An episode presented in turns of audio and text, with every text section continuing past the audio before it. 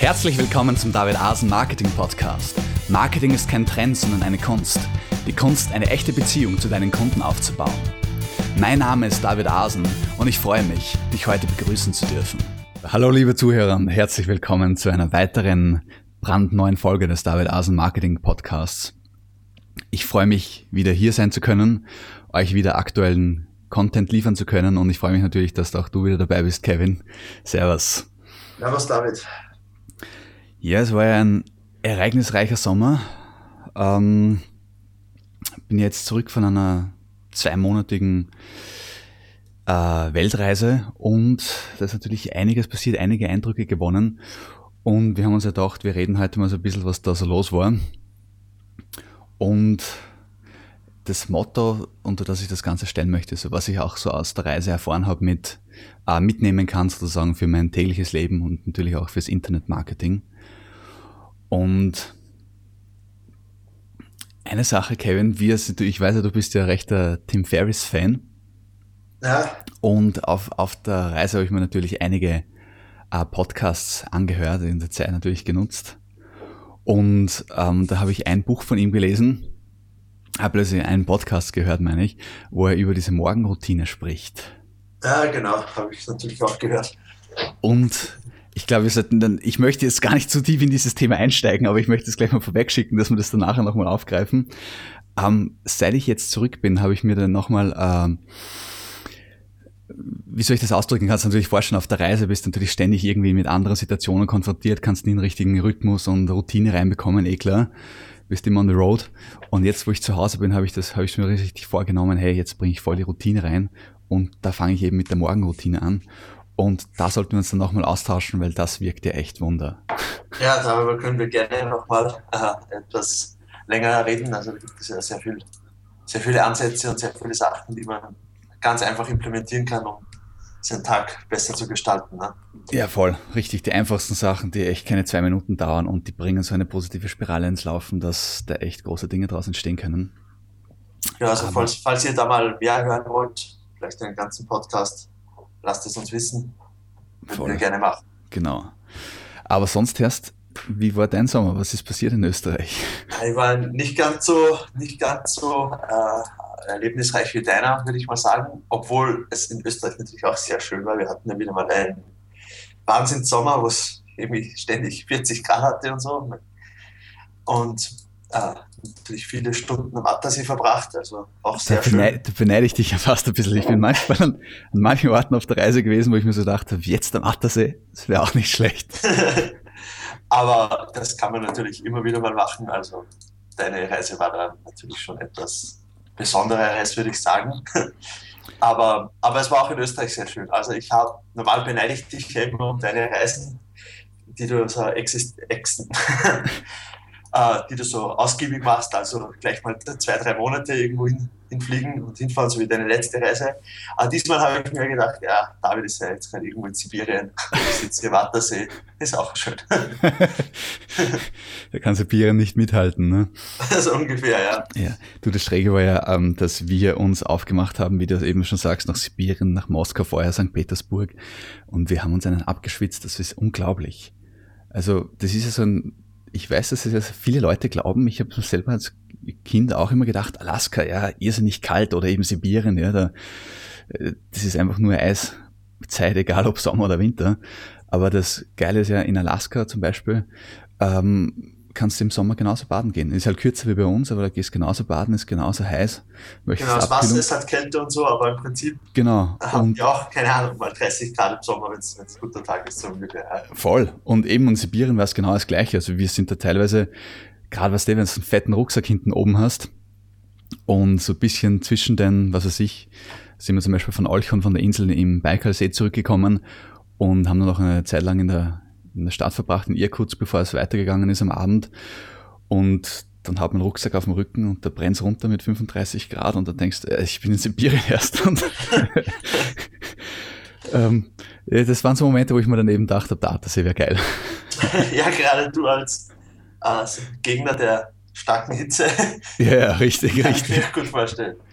Eben, denkst du, das fahre ich flüchtig. Wobei ich sagen muss, grundsätzlich haben wir schon so Momente gehabt, zum Beispiel in Moskau, wo es einfach warm war, aber nicht zu heiß, wo wir uns gedacht haben, wir beneiden euch in Österreich überhaupt nicht, wenn wir dann gesehen haben in den Nachrichten irgendwie Hitzewelle und die haben so gemütliche 28 Grad gehabt. Das war schon lässig, ja. Ja, also ich bin ja lieber eher ein bisschen zu heiß, als es ist ständig kalt, aber diesen Sommer gab es schon mal ein paar Wochen, wo ich mir gedacht habe, ja, das 5 Grad weniger würden auch okay sein. Aber das glaube ich dir. Also es war überhaupt irgendwie sehr schräg insofern, weil ich meine, es gibt so viel zu erzählen, dass ich jetzt das gar nicht hier richtig alles reinpacken kann, muss man ein paar Sachen raussuchen. Aber was mir echt aufgefallen ist, dass unsere ganzen Vorurteile über die Russen so überhaupt nicht zutreffen. Also die mir auch so aus den ganzen Hollywood-Filmen und keine Ahnung, wahrscheinlich noch aus der Besatzungszeit und sowas da alles bei uns da mitschwingt sozusagen. Aber das habe ich so nicht bestätigen können. Also Russland war echt auch, ich sage jetzt mal nach Japan, ich meine, wo war man sonst noch? China und Mongolei, ja. Aber Russland war eines der geordnetsten Länder überhaupt. Wir haben keine Betrunkenen getroffen, wo man sich immer denkt, in Russland sind alle angesoffen. Ne? Interessanterweise wenn wir uns mit Englisch zum Ausdruck gebracht haben, das war noch interessant, waren ja die Leute nicht, ich meine, die meisten waren höflich und so, aber es hat ein paar gegeben, die da uns durchaus ein bisschen kritisch gegenüber aufgetreten dann sind. Und dann habe ich mir irgendwann angewohnt, dass wenn mich jemand anspricht, weil wir sind oft angesprochen worden in St. Petersburg und Moskau, habe ich immer auf Deutsch geantwortet. Und da war dann genau das Gegenteil, da wo die Leute vorher so leicht kritisch eingestellt waren, waren sie auf einmal eher so leicht sympathisierend, beziehungsweise überhaupt total begeistert. Im Supermarkt fragt mich einer so auf Russisch, hey, kannst du mir nur sagen, ob das schon abgelaufen ist? Und, also nicht, dass ich Russisch kann, aber ich habe halt verstanden, was er wollte. Und dann sage ich es so auf Deutsch, du, tut mir leid, aber ich kann nur Deutsch. Und dann sagt er irgendwie so, Germanski, komm her. Da haben wir gleich voll die Hand geschüttelt, so auf die Schulter geklopft und war gleich schwer begeistert. Ja, ich glaube, die haben ein bisschen so einen Stress, dass wenn jemand Englisch redet, dass der halt so Amerikaner sein könnte oder dürfte. Und auf die sind sie ja wohl nicht so gut zu sprechen, gerade momentan. Voll. Von dem her macht es natürlich Sinn. Und ich meine, gerade wir Österreicher sind eigentlich auf der ganzen Welt relativ beliebt, ist mir auch aufgefallen. Also das stimmt. Ja, überall, wo es die kommst, so, ob England oder nämlich witzigerweise auch Amerika oder sonst wo. In China waren wir auch und sagen wir irgendwas so aus Österreich und sagt immer so Australia. Und wir sagen immer so, nein, Österreich, Austria. Und er immer so, ja, yeah, but you pronounce it Australia. Und so ist es so, ja, nein, Österreich. Und irgendwann so Vienna. Und er so, Ottili oder so. Die haben irgendeinen eigenen Namen halt für Österreich. Ne? Und ja, das war waren schon ein paar amüsante Erlebnisse. Ja, im Zug dann in der Sibirischen Eisenbahn drin und dann haben wir ja 2 Zwischenstopps gemacht, ne? Und die erste Fahrt quasi, das erste Drittel bis zum ersten Zwischenstopp, das war am längsten, da waren wir, glaube ich, 3 Tage im Stück im Zug. Mhm. Und da haben wir die günstigste Klasse genommen gehabt, weil wir von der gehört haben, dass dort alles offen ist quasi. Da hast keine Abteile, sondern eher so ein Großraumwaggon. Und da lernst halt viel mehr die Leute kennen und das wollte man halt, dass man die so ein bisschen Eindrücke sammeln von den Einheimischen sozusagen. Ne? Ja. Und akkurat sind wir auch gleich in einem Abteil gewesen. Also Abteil ist dann doch ein bisschen so Unterteilung gewesen sozusagen, auch wenn alles offen ist im Endeffekt. Und da in unserem Abteil, wenn man so möchte, waren dann eben so ein älteres Ehepaar, also wirklich, er hat gewirkt wie 70 und sie noch ein bisschen älter und so eine junge Mutter mit ihrem Kind. Und die haben dann immer die ganze Zeit mit uns gesprochen und wir haben immer so gesagt, na, tut uns leid, wir kennen echt 3 Wörter Russisch, so auf die Art. Und die Oma hat sich aber so gut ausgedrückt durch Zeichensprache, dass ich mit der voll kommuniziert habe. Und irgendwie immer so mein Russisch zusammengekramt habe, die paar Sätze, die ich können habe und dann irgendwie so im Übersetzer so ein bisschen was nachgeschaut habe und total mit der gesprochen habe. Und irgendwann ist dann eine Dame so gekommen, weil eben alles so offen ist, da gehen die Leute ständig durch und hören so ein bisschen zu bei den anderen, was los ist. Und dann hat sich so eine Dame um die 40 zu uns gesellt, die lange Zeit in England gelebt hat, aber eine Russin war und hat dann für uns übersetzt. Und da auch dann das alte Ehepaar so gemeint, so, einfach, wo kommt's, und ja, alles irgendwie interessant. Haben sich gefreut, dass wir aus Österreich sind, haben es gar nicht glauben können, dass wir jetzt noch zum Baikalsee unterwegs sind, und die alte Dame hat uns ganz eindringlich gewarnt vor den ganzen Betrunkenen, die dort sind. Okay. Dass dort anscheinend öfters ein bisschen heftiger zugeht, was ich von einem anderen Freund auch schon gehört habe, noch wie ich noch in Österreich war, dass dort so Betrunkene öfters ein bisschen auf Stress aus sind. Also eben genau das, wie man es von Russland erwarten würde, sozusagen. Ne? Ja. Und wir wollten ursprünglich dort zelteln, einfach so wildcampen sozusagen. Und da hat es fast einen Herzinfarkt bekommen, wie es das gehört hat. Und dann hat sich aber ihr Mann so ein bisschen eingeschaltet und ist das Ganze politischer geworden. Und hat es halt so gesagt, so, die Amerikaner, wie sie sich aufführen, überall halt, wie sagt man, da einbringen und eigentlich Zwietracht sehen und eigentlich nur alles destabilisieren. Und sage ich so zu ihm so, und da hat er sich so ein bisschen in Rage geredet, und sage ich so zu ihm, du, ganz meiner Meinung, ja, ich bin der Weltpolizei, wo es einfach absolut nichts zu melden haben, und es, wie sagt man, geht nichts, entwickelt sich nichts zum Besseren, sondern im Gegenteil, man fragt sich, ob die einfach alle möglichen Regionen inklusive Europa destabilisieren wollen, damit sie aber einfach einen Vorherrschaftsanspruch aufrechterhalten können.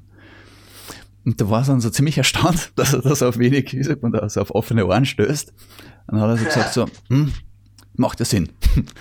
Und dann hat die Oma nur so gesagt, ja, der russische Bär ist sehr geduldig.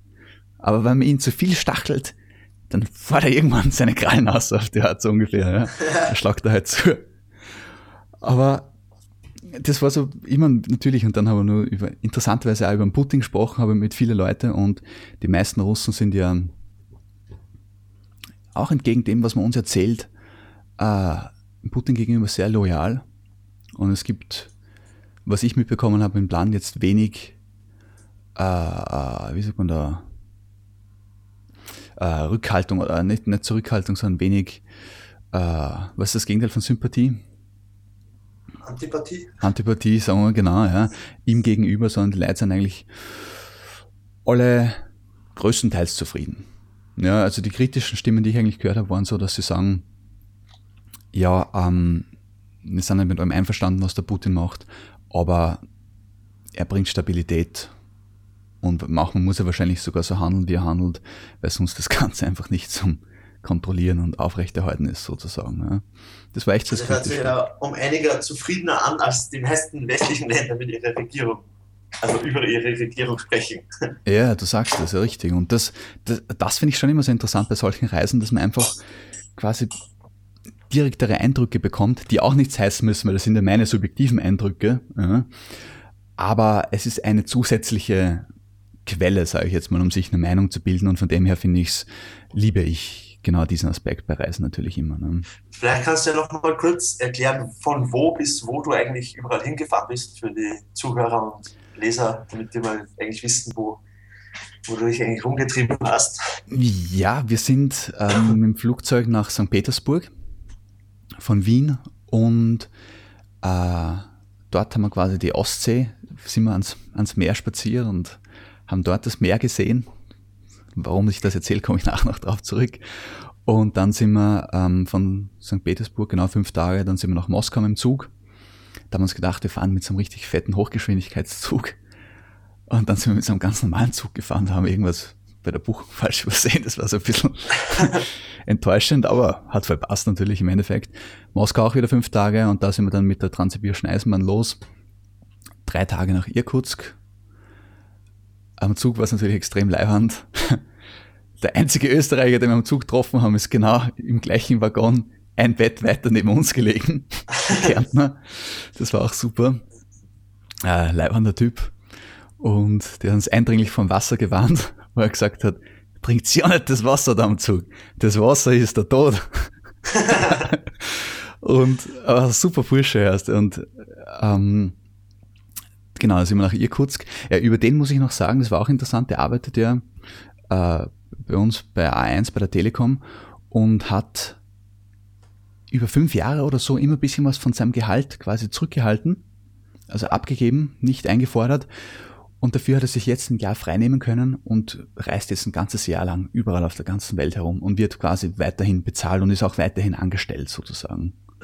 Okay, das ist auch sehr interessant. Also man muss nicht unbedingt selbstständig sein, um so eine Reise jetzt machen zu können. Genau, also für alle, die irgendwie so mal so eine Reise machen möchten, erkundigt euch mal, ob es da Möglichkeiten gibt und seid spätestens in 5 Jahren auf Weltreise. Und das soll jetzt nicht sarkastisch klingen, sondern das ist ernst gemeint.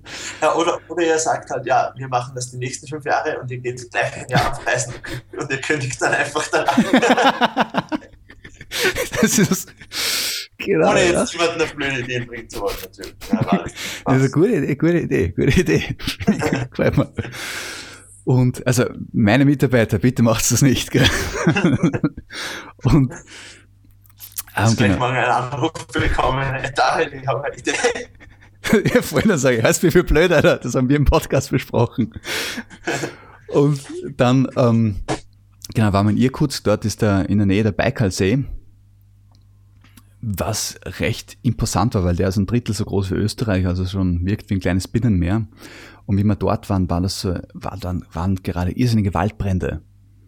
Und da war die ganze Luft echt einfach gefüllt von Rauch. Du hast wie im Nebel nichts gesehen. Ich weiß nicht, echt keine 30 Meter weit gesehen.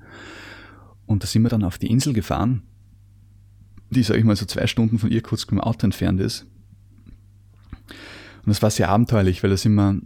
Moskau und St. Petersburg sind so Vorzeigestädte, weil Irkutsk ist dann doch ein bisschen wilder. Und da sind auch schon ein großer Anteil von eben so Asiaten. Die Buryaten sind das, genau. Und da sind wir dann zu so einem privaten Busbahnhof gefahren, wo die eben die Touristen auf Olchon bringen.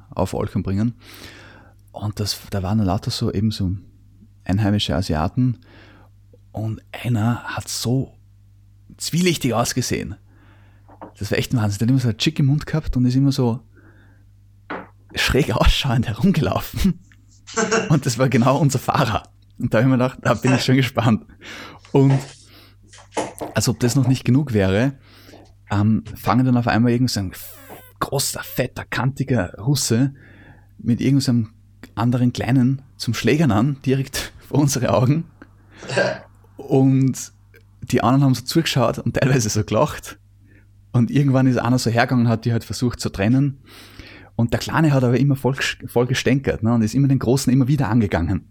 Und dann ist der Große wieder so hergekommen und hat so ausgeholt aus 5 Meter Entfernung so quasi und hat so einen schwungvollen Haken legen wollen. Und der Kleine ist wieder so zurückgewichen, der war halt viel schneller und wendiger. Und dann... Ja, das hat ganz ehrlich gesagt so ein bisschen auf die Stimmung gedrückt, aber dann ist auf einmal so ein großer Security, also der große Typ, der war schon 1,90 oder so, ja? Und der war echt erkannten. Und dann kommt nur ein größerer Security daher und treibt die zwei so aneinander so und der Kleine stänkert schon wieder so und der Security zackt immer so in die Richtung, wo er gehen soll, sagt so, Alter, komm, geh jetzt sofort, geh sofort. Und dann ist der Kleine abzischt und der Große wollte nicht gleich gehen, ist der Security gleich her, die Hand auf den Rücken gelegt, wie es die Polizisten immer machen und hat ihn weggestoßen, dass er da abhaut.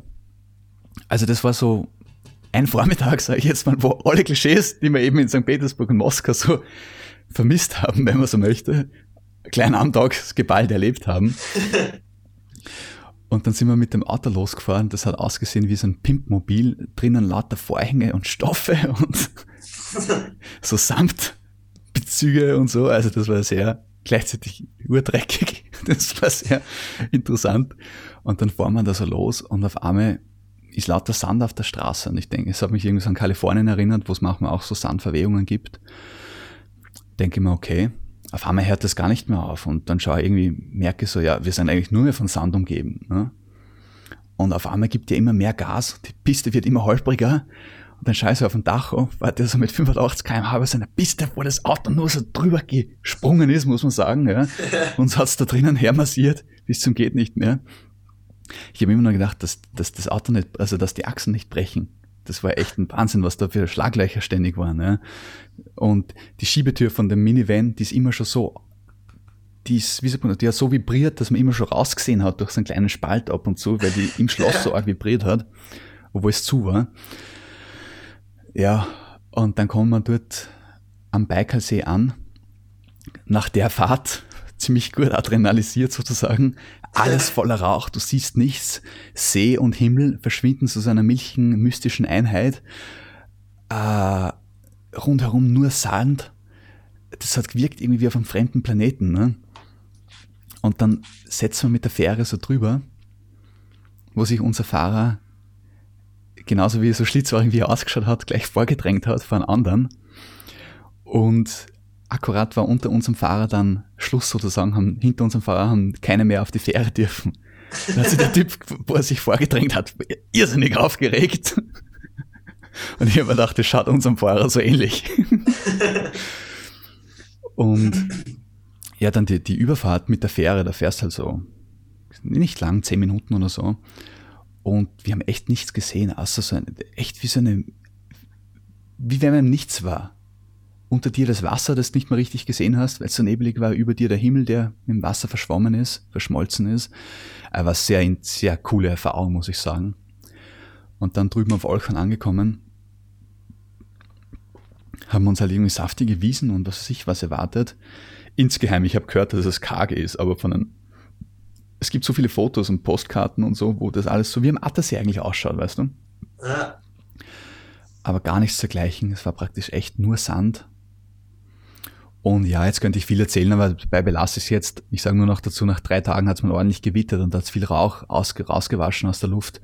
Dadurch war zumindest dann die Sichtweite viel weiter und schöner. Und dann haben wir auch aufs Festland rüber gesehen von der Insel, was die ersten 3 Tage gar nicht möglich war. Und da hat man dann die Berge gesehen, die auf den Postkarten immer dargestellt werden. Aber die saftigen Wiesen haben wir nicht gefunden. Also das ist vielleicht, wenn es mal richtig schön regnet. Das ist so wie in Afrika, was sich in der Serengeti so ein bisschen aufblüht, aber wenn es da trocken ist, ist es einfach nahezu Wüste.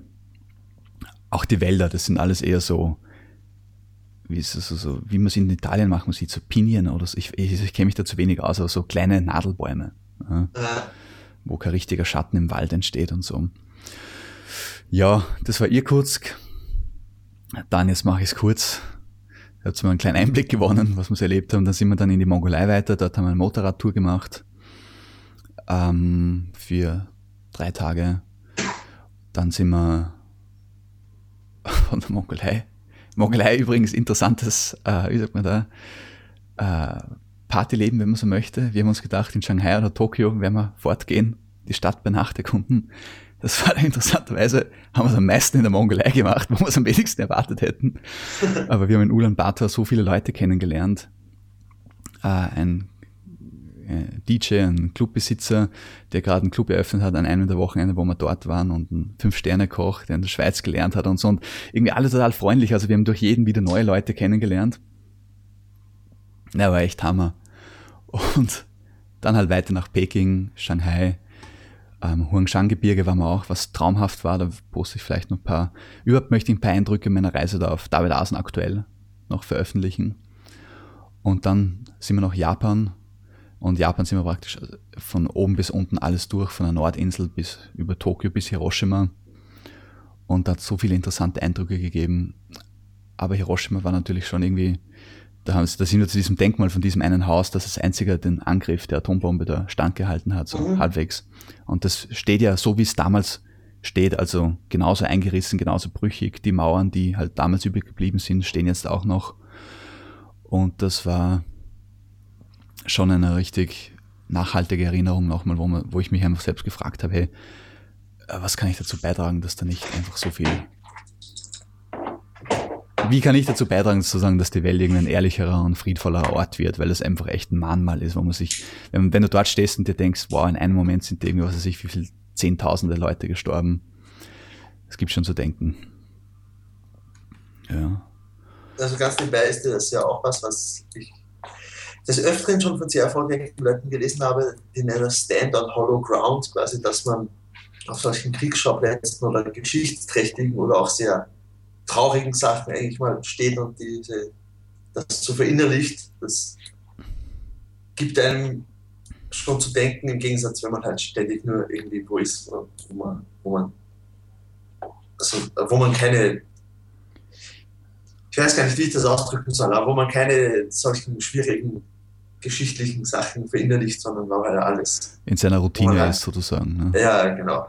Also mal aus seiner Komfortzone herauszusteigen und sich sowas halt auch mal zu geben. Ja, du sagst es, und genau den Eindruck hatte ich auch, dass einfach die Werte und das, was man für wichtig erachtet, nochmal quasi wieder korrigiert wird, sozusagen, und ins rechte Licht gerückt. Man merkt einfach, im Endeffekt zählt die Menschlichkeit zum Beispiel viel mehr wie jetzt irgendwie Profitgier oder Ansehen oder sonst was.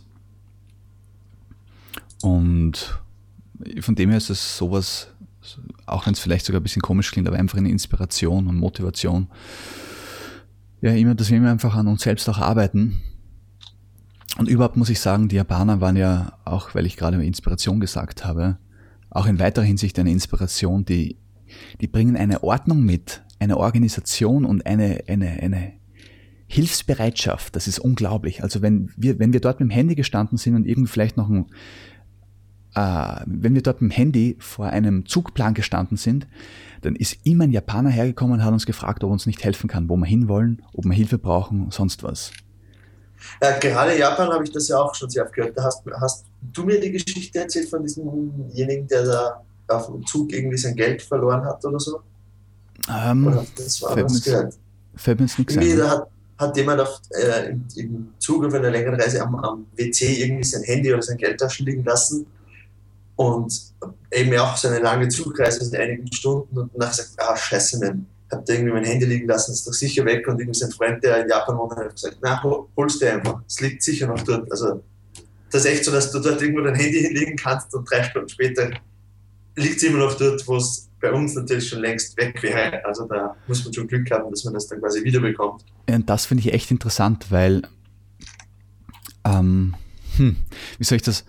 Ja, ich sag's mal so, das spürst du wirklich. Und das ist so ein gegenseitiges Vertrauen, das dort in der Gesellschaft schwingt, dass du dich echt viel freier bewegen kannst. Ich meine, stell dir vor, du hast nicht ständig irgendwie im Hinterkopf Angst um deine Besitztümer, ja, oder geschweige denn um dich selbst. Du weißt einfach, da ist eine Kultur der Hilfsbereitschaft da. Es fällt einfach so viel Anspannung sofort von dir weg und du kannst einfach viel kreativer sein, viel entspannter. Zumindest mir ist es so gegangen. Ich meine, ich weiß natürlich um die Schattenseiten in Japan, dass die irrsinnigen Stress und so in der Arbeit haben. Und das habe ich teilweise auch mitbekommen, dass manche Leute sehr wirklich schon fast im Stehen eingeschlafen sind, dass man so den Eindruck hatte, die wollen nur mehr nach Hause nach, was weiß ich, viele Stunden Arbeit. Aber es ist mir eher wenig aufgefallen. Vielmehr sind mir eben diese positive Hilfsbereitschaft, die Freundlichkeit und so aufgefallen, wo ich mir echt dachte, wow, da können wir uns noch ein Scheibe abschneiden. Vor allem, weil die Freundlichkeit nicht nur gespielt gewirkt hat, obwohl ich da auch ab und an ein bisschen was erlebt habe, dass es gespielt ist. Aber viele Leute haben einfach ehrlich hilfsbereit gewirkt. Ja? Also, wo man einfach gefühlt hat, das ist noch die Kultur bei denen. Und das schafft einfach eine Lebensqualität, die ist unbeschreiblich. Kann ich echt nur ein großes Kompliment aussprechen. Ja, also Japan, aber das ist doch eher... Also in Japan wahrscheinlich mehr wie in China noch, würde ich mal jetzt behaupten, was ich so mitbekommen habe. Voll, das spricht eigentlich einen guten Punkt an, weil Japan wirkt irgendwie viel authentischer in China, hat zwar alles sehr gut organisiert gewirkt auch, aber zum Beispiel bei allen, wir waren gerade dort, wie diese Militärparade war, da war überhaupt alles extrem abgesperrt und abgeriegelt, was unangenehm war. Aber auch sonst sieht man, dort sind total viele Straßen, haben in der Mitte einen Zaun. Du musst immer elendiglich weit gehen, bis du einen Fußgänger- oder Zebrastreifen dann findest. Das ist es nämlich. Dafür, dass ständig die Straßen gesperrt sind für die Fußgänger zum Überqueren, gibt's extrem wenig Zebrastreifen und so. Also es war echt lästig. Und du hast dann irgendwie so das Gefühl, ja, China ist zwar sehr geordnet, aber es ist beruht alles so auf Zwang. Und kaum wäre die Ordnung weg, würde es voll chaotisch sein. Was du dann zum Beispiel an Kreuzungen merkst, wo einfach die Leute mitten auf dem Zebrastreifen, die Autos bleiben nicht bei der Stopplinie stehen, sondern irgendwie mitten in der Kreuzung. Also die stehen teilweise echt so kreuz und quer herum wie in Indien, wie ich sonst nur von Indien gekannt habe. So, ne? Und das heißt Ordnung, aber immer nur mit Zwang. Kaum ist die Ordnung weg, wird es chaotisch. Weil irgendwie, wenn man das Gefühl hat, das ist nicht von der Bevölkerung getragen, sondern so aufgelegt, aufgezwungen. Und in Japan hat man das Gefühl, jeder Einzelne ist irgendwie stolz drauf, seinen Beitrag leisten zu können. Und dadurch braucht es keinen Zwang von außen, sondern es läuft irgendwie auf dieser freiwilligen Basis. Und da hat es auch keine Absperrungen auf den Straßen oder so gegeben. Und das war echt super angenehm. Das war ein Riesenunterschied. Kannst du halt einfach das glaube ich gerne. Also Japan würde mich auch mal interessieren, gerade zum Beispiel Okinawa oder so. Ja, also auch eins nach meiner Destinationen, die ich mal unbedingt besuchen muss. Und gerade wenn wir dann... Also eine Freundin von mir war ja ein Jahr in Japan und so, und die hat mir auch viel ähnliche Sachen erzählt wie du jetzt. Also das macht schon Laune. Voll, ja. Also Japan kann ich echt empfehlen, da müssen wir mal hin wieder. Und ja, das war's dann auch. Ja, also genau, zum Abschluss waren wir noch in Abu Dhabi. Das war auch seltsam. Weil es wirklich, wenn man sich denkt, wow, ich meine, Abu Dhabi ist jetzt nicht Dubai, aber es ist trotzdem irgendwie eine Stadt, wo sie versuchen, gigantomanische Sachen zu bauen. Aber auch hier hatte ich wieder das Gefühl, es fehlt einfach so ein bisschen wie in China, es fehlt die Seele. In Japan kann ich mich zum Beispiel auch erinnern, da waren die ganzen historischen Stätten und Tempel und Schreine, das war alles viel mehr mit Leben gefüllt. Da sind jetzt noch die Leute hingegangen und haben irgendwie gebetet oder, keine Ahnung, so ein kleines Opfer dargebracht. Und in China hat man das Gefühl, das ist alles nur mehr für den Tourismus aufpoliert, aber keiner interessiert sich mehr dafür. Ja, das ist nur mehr Museum. Und in Dubai, in Abu Dhabi hatte ich eben so einen ähnlichen Eindruck. Das ist alles so, ist irgendwie so sinnentleert. Gigantische Bauten, aber es fehlt der Saft, die Lebensfreude sozusagen. Ja, also ich würde mir natürlich auch gerne ansehen, Abu Dhabi, Dubai und so weiter. Und in meiner damaligen Lehrzeit als technischer Zeichner haben wir auch in Abu Dhabi einige Projekte gehabt, wo ich da so ein bisschen dann Einblick bekommen habe und so richtig alles geisteskrank, muss man fast sagen, bauen und einfach mit Geld herumschmeißen und so einfach, ja, ist das das größte Gebäude? Ja, ist das größte, um 10%. Scheich sagt, na, das muss mindestens 30% zu groß sein, einfach nur deswegen so. Ja, genau. Das kostet dann irgendwie nochmal dreimal so viel, aber das Geld spielt sowieso keine Rolle. Und Abu Dhabi ist ja anscheinend das reichste Emirat, also noch reicher als Dubai, so von der Ding gesehen her. Ja, also Dubai ist anscheinend halt, also ist halt, das kennt jeder, ne? Da weiß jeder, die haben die Palmeninseln und die ganzen. Genau. Ja, das ist ja interessant. Ich meine, anscheinend Dubai ist einfach noch gigantomanischer. Ich meine, ich muss ja sagen, dass Abu Dhabi eigentlich erstaunlich dezent gewirkt hat. Also ich habe das gar nicht so gigantomanisch gefunden. Ja, ich meine, eine riesige Moschee gibt es dort. Die drittgrößte der Welt oder so, glaube ich. Ganz in weiß gehalten. Das war natürlich, hat natürlich schon beeindruckend ausgesehen. Es gibt natürlich wunderbare Strände, große Hotels und so. Also und natürlich, wir waren in diesem, wie heißt das? Das eine Hotel, das ganz berühmte, dieses 7 Sterne. Na, Chanel, da hast du mir kurz erzählt. Genau. Das ist extreme Nobelhotel quasi. Genau, ja. Und das sieht natürlich aus wie ein Märchenpalast und die Gartenanlage ist ein Wahnsinn und innen, also eine Kuppelgröße wie der Petersdom in Rom und alles mit echt vergoldet innen, ist natürlich gigantisch und Bedienung ist echt super freundlich und so. Also so ist es nicht, es gibt schon sehr schöne, man kann sich schon sehr angenehm machen dort. Ja. Aber ich sag mal so, wir in Europa sind schon gesegnet irgendwie mit einer Geschichte, die man auch in den ganzen Bauwerken und so sieht. Und mit einer Kultur, die quasi noch immer so quasi lebendig ist, sage ich jetzt mal, ja, und nicht so entwurzelt wirkt, worauf wir stolz sein können. Ja. Also es ist eine gewisse Tradition, die noch lebendig ist. Das merkt man ja auch einfach, wenn man in ein Land kommt oder auch in eine Stadt und man merkt, das fühlt man einfach direkt. Das Flair, Stadt, genau. Die ja. Seele hat. Und Dubai und so, da bist du im ersten Moment wahrscheinlich überwältigt von dieser ganzen Glamour, Bling, überall Lamborghinis, riesige Gebäude und so weiter. Aber man merkt halt dann irgendwie doch, ja, das ist halt irgendwie alles so fake. Ne? Genau, so ist es. Und ich meine, ich werde nochmal nach Dubai fahren. Da sollten wir gemeinsam mal fahren, weil das finde ich, Dubai würde mich noch interessieren, eben im Kontrast zu Abu Dhabi. Aber Abu Dhabi war so, ja, so lala. Was interessant war natürlich, ist, ich meine, sie haben natürlich einen guten Lebensstandard, das muss man sagen. Ja, es ist alles sauber, es ist alles aufgeräumt. Aber was ich halt schmerzlich vermisse in diesen ganzen modernen Städten ist, es wird alles immer mehr auf Auto ausgerichtet und der Lebensstil ist alles so amerikanisch irgendwie so. Du hast halt deine geile Wohnung, wo auch immer die sein mag, dann setzt du dich ins Auto und fährst zum Shopping-Tempel. Und dort gibt's dann wieder Kino und Shopping und alles Mögliche und 2 Etagen mit Restaurants auf der Art und dann fährst du wieder heim. Und manchen Leuten gefällt das. Ja, ich setze mich ins Auto und dann fahre ich wohin, wo ich alles auf einen Schlag habe. Und dann fahre ich wieder zurück in meine abgesicherte, mit Wachmännern beschützte Wohnungseinheit sozusagen. Ja. Aber für mich hat das keinen Flair. Ich nenne mich oldschool, aber ich mag Orte, die Städte so, wo das noch so wie in Wien, wo das noch ein bisschen so ist, wo du die einzelnen Bezirke hast, die ein Zentrum haben. dann die einzelnen Bezirke kreisen um den ersten Bezirk, der wieder ein größeres Zentrum hat für die ganze Stadt, und so ist eine große Stadt, die aus lauter kleineren Städten besteht, wo es überall Märkte und quasi Plätze der Zusammenkunft gibt, wo man auch zu Fuß ohne Auto überall, alle eine super Infrastruktur hat, alles hat, was man braucht, wo so ein gewisser dörflicher Charme sozusagen noch da ist. Ja. Nein, ich weiß total, was du meinst. Also das gefällt mir. Also ich hasse Einkaufszentren, das muss ich jetzt einmal ganz klar sagen. Also ich kenne viele Leute, die irgendwie ständig bei uns in der Stadt, haben sie vor ein paar Jahren so ein Einkaufszentrum gebaut, die ständig irgendwie da im Einkaufszentrum rumlaufen. Ich gehe halt gerne, da ist das Kino, daneben gibt es einen Supermarkt, dann ist ein paar Cafés am Startplatz und so.